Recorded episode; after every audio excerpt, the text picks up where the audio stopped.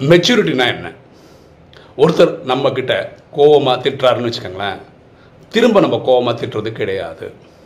அவர் ஏன் கோவப்பட்டிருப்பார் அப்படின்னு அனலைஸ் பண்ணி நம்ம சாந்தமாக இருந்தால் அது மெச்சூரிட்டி எந்த ஒரு சூழ்நிலையிலும் நம்ம எண்ணங்களால் கூட பதட்டமாக படாமல் இருந்தால் அது மெச்சூரிட்டி எண்ணம் போல் வாழ்வு.